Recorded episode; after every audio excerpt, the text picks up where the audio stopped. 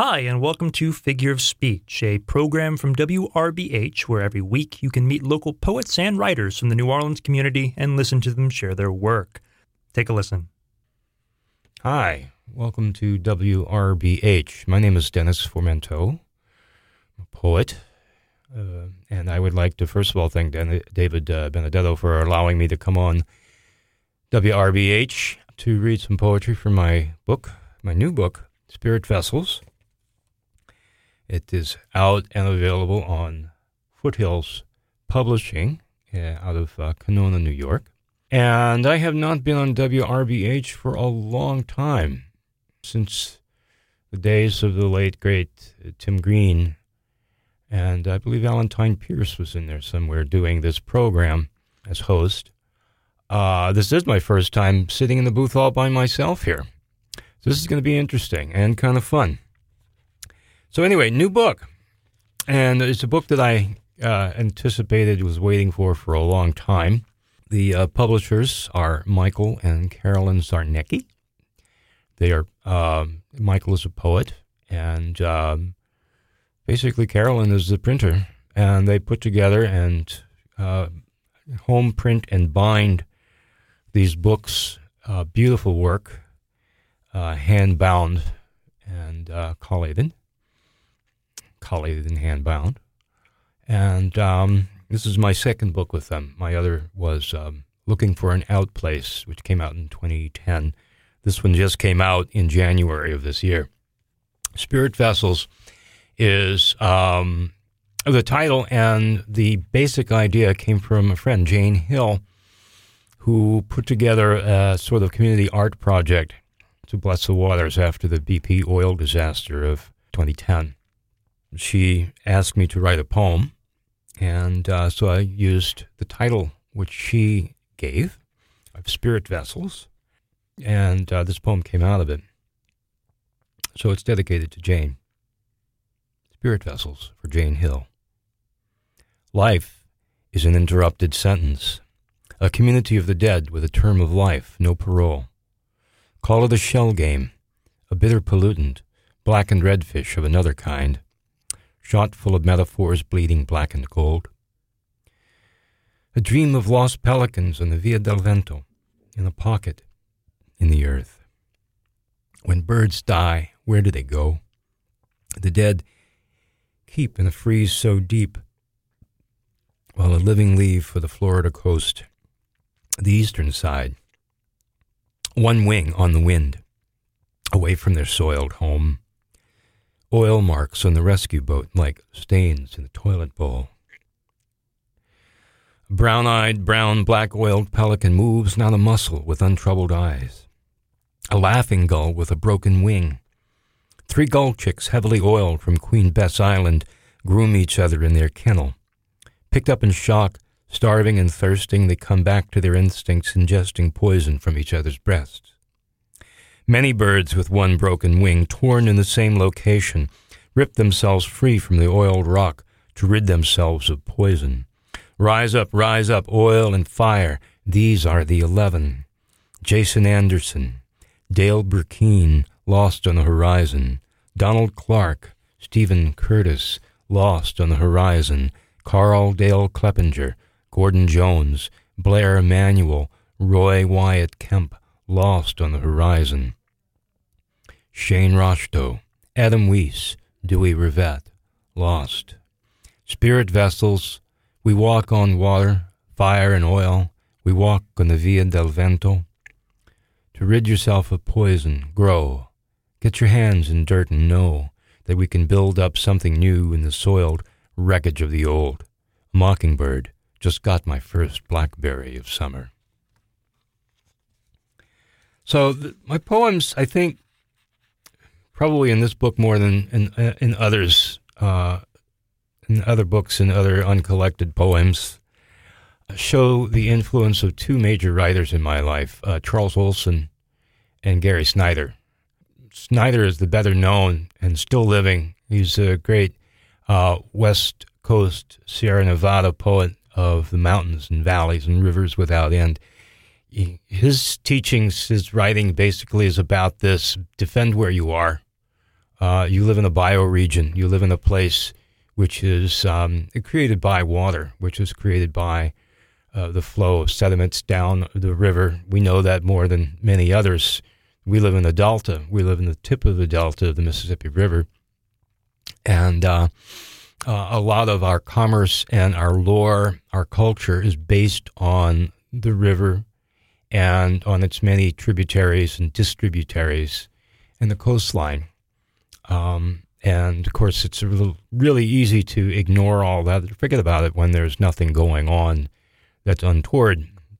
But we've had plenty untoward uh, happen in Louisiana and New Orleans area, the Gulf Coast, uh, having to do with water and the river. And uh, it's been brought more and more to my consciousness and into the forefront of my poetry than previously. Um, in addition, um, I should say something about about Olson, Charles Olson, not nearly so well known anymore. Um, he was a sort of uh, link between the early 20th century um, push forward in American poetry, uh, as represented by um, Ezra Pound, by William Carlos Williams, and, and, others who wanted to create an American language, a, a language of of things and uh, of history as well as myth. Williams did that with his great poem Paterson, Pound with the Cantos, Olson with a book called The Maximus Poems. Uh, in this, he sort of mythologized and historicized his location, Gloucester, Massachusetts, uh, Cape Ann, and the environs there, which was ri- uh, rich in uh, its own history and mythology, uh, largely having to do with shipping and uh, exploration and he also delved deep into myth, uh, world myth, and um, created a almost endless 800 page book out of it. Really great read uh, if you have the patience for 800 page books. Um, anyway, uh, they all advocate uh, Williams, Olson, Snyder, all advocate defense of the land, defense of the historical location preservation from overdevelopment and um, preservation of those, the forebears, the people that went before, uh, including Native Americans, um, of course, because they were here first. Mousse atop water. This poem is about the junk that accumulated on top of the water after the uh, the spill, BP spill. Mousse atop the water changes color with the sun. Oil burned greenery dies back after the burn, headaches and unrest. Distress, recovery workers deployed without respirators, the moon's going solo tonight in the eye of the deer. Berms are not barrier islands, a necklace of pearls to hold back the wave action, and the mousse atop the water, fire in the water, underwater, a Vermilion Bay, bacteria disperse and spill daily in the Mississippi. At first thought, if aerobic organisms year, organisms year round. Act first, eating oil that leaks naturally during natural disasters such as Katrina, where microbial activity is less. Dosing could be used. Later found dispersants killed them. Pepto Bismol enzymes support this bird's struggling body. The pelican rips her breast, spilling blood on her chicks, the pious chick and her breast. Tears, tears falling on the black umbrella, hemorrhaging this black, bloody mess from the interior world. The third coast, now famous for disasters, I want a crier on the saxophone, bass, bari, then tenor, moving into alto, a crash course on cymbals with a hammer, tears in the mouth, bones in the sky, keep putting words into worlds. And I know I'll find the right ones, the words flooding over into more words, Fire on fire moves atop water, changes color with the sun. Water for Hilary Chaquet. Water. Seed the clouds with a message so that they drop balloons bearing the message water. Water hails from Wisconsin. Water sleets, water rains, water snows. Roll, Wisconsin. Water works its way into our pores when it rains. When we shower, it rains. When we sweat, we sweat it out like water. Water drowns in the bathtub. It drinks in the fishes. It gargles and spits to keep its mouth clean. It micturates and urinates, suffocates under a blanket of snow. Water drops not a drop in the desert. O Libya, O Egypt, Bahrain, and Oman. But it bursts, damn bursts, damn well bursts, damn busted, you black ops, wardens of Cairo. Wells of passion, towers of water took my house away. 314B Lakeview Drive, 1708 Tennessee Street, and sank through my roof 1541 Bayou Road.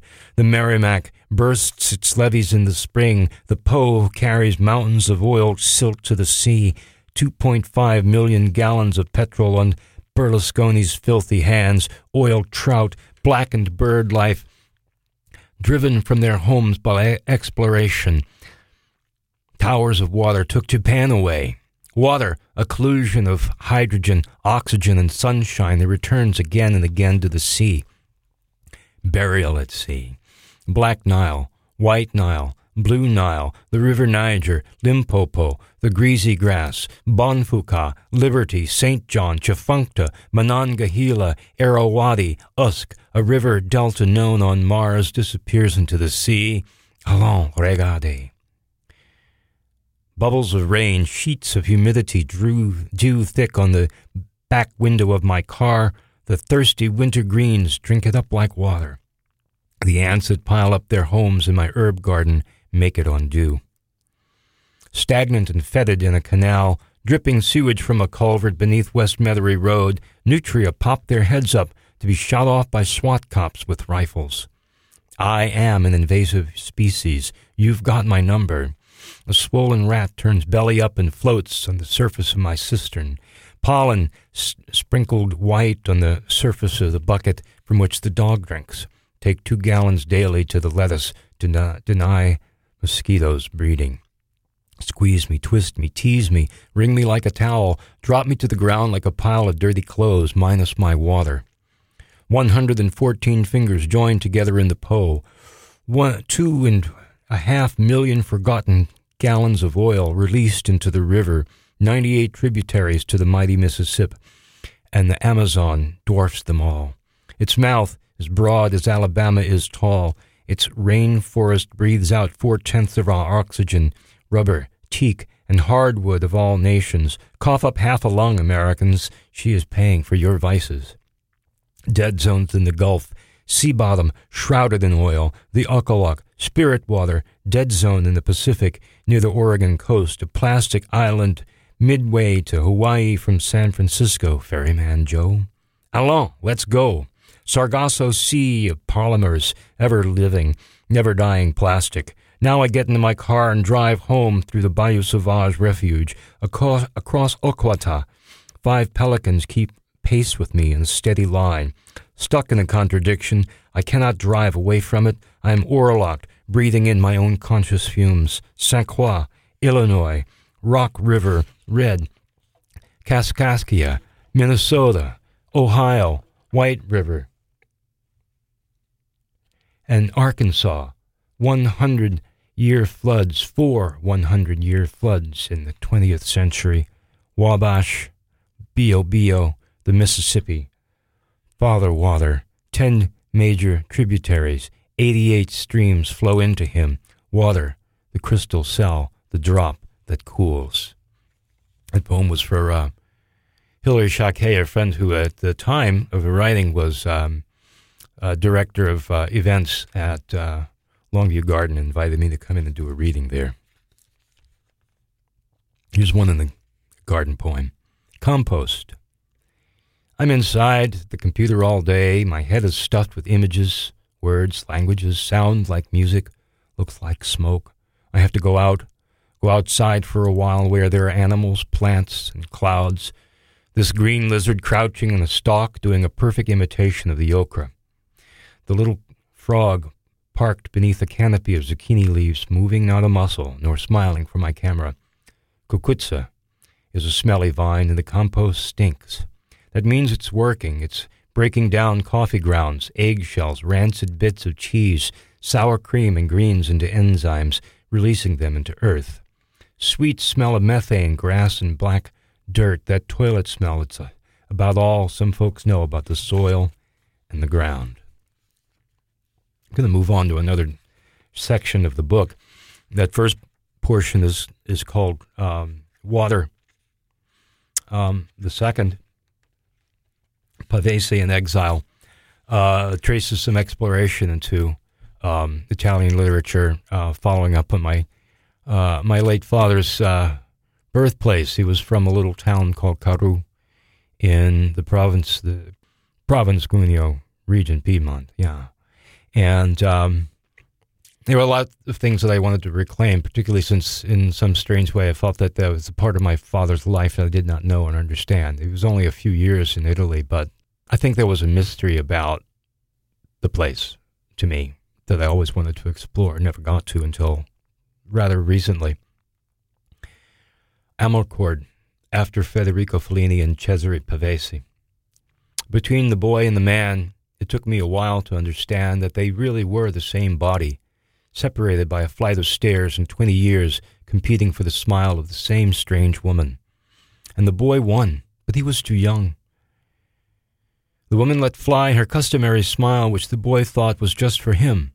The man disappeared down the steps with his cold blood, and the woman returned to that self contained fiction of an inscrutable face placed high on a wall or in a window in the sea, removed from me.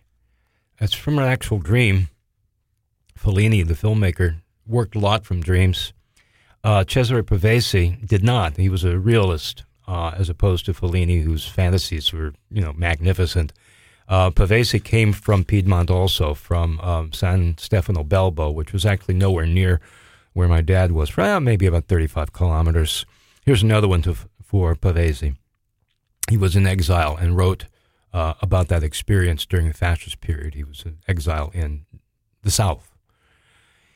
He watches peasants eating warm rabbit snakes through steaks through the window of the tavern and dares to go in. The day comes down the stairs with its innocent fingers and toes into a room as big as the sky. No animal self slaughters unless it's a fox that gnaws off its own leg to escape from a trap. Pavese's true heroes and heroines like Gela are aware of their strength and do not die from it, except where death is a glass of foggy wine and a pair of snuffed out eyes. Gela laughs, gazing through train windows at avenues that once were in the fields and she went home to. That once were the fields she went home to. There we go. That's better. As an exile, she, he's always in prison. Even when he goes out for a drink, he's in no man's land, as if lost in the forest. Gela's hair is sunburned and disheveled, and her skin is so scorched by the sun that the pale men of Turin don't want her anymore.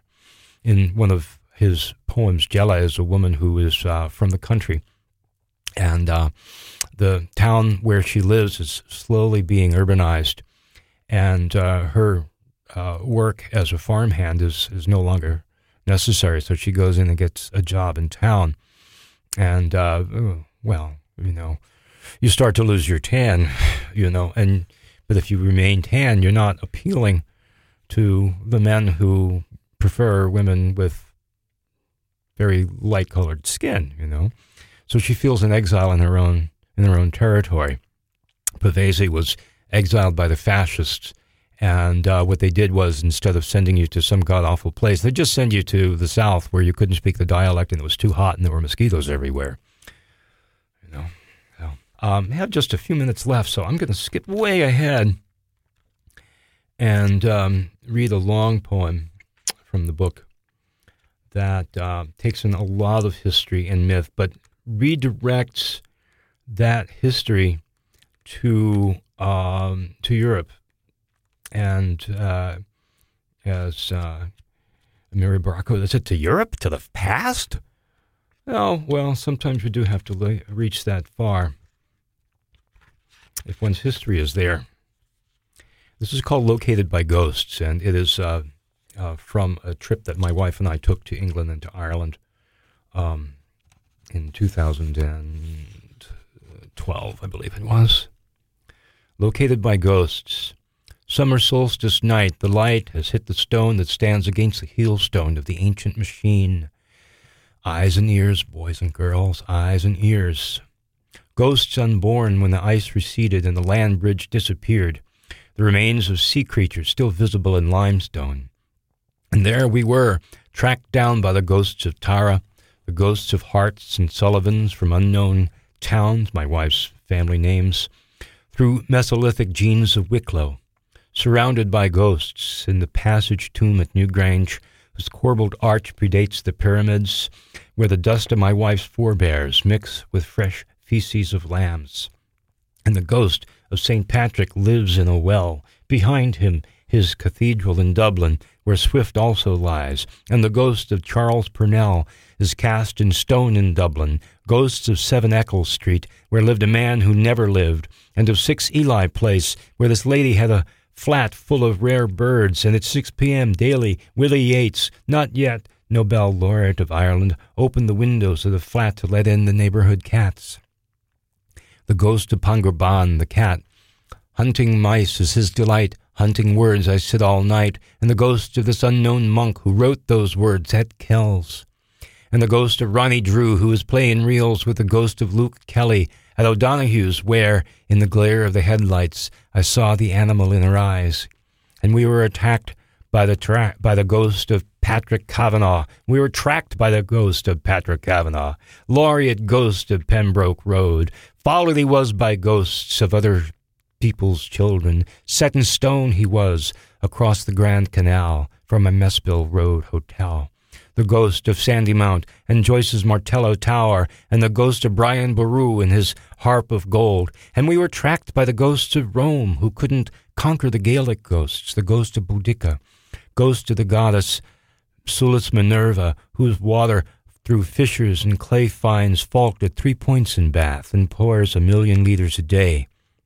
Ghost of King Bladud, cured of leprosy by his pigs by wallowing in their mud, and ghosts in the boat by in the boat by Bagot's Loch, the ghost of vagabond Ireland, sailing her inland waters, still stalking the roads of famine, buried as they fell in roadland, roadside graves, unmarked. Remember them then. Be kind to us now, for some of us are having a hard time.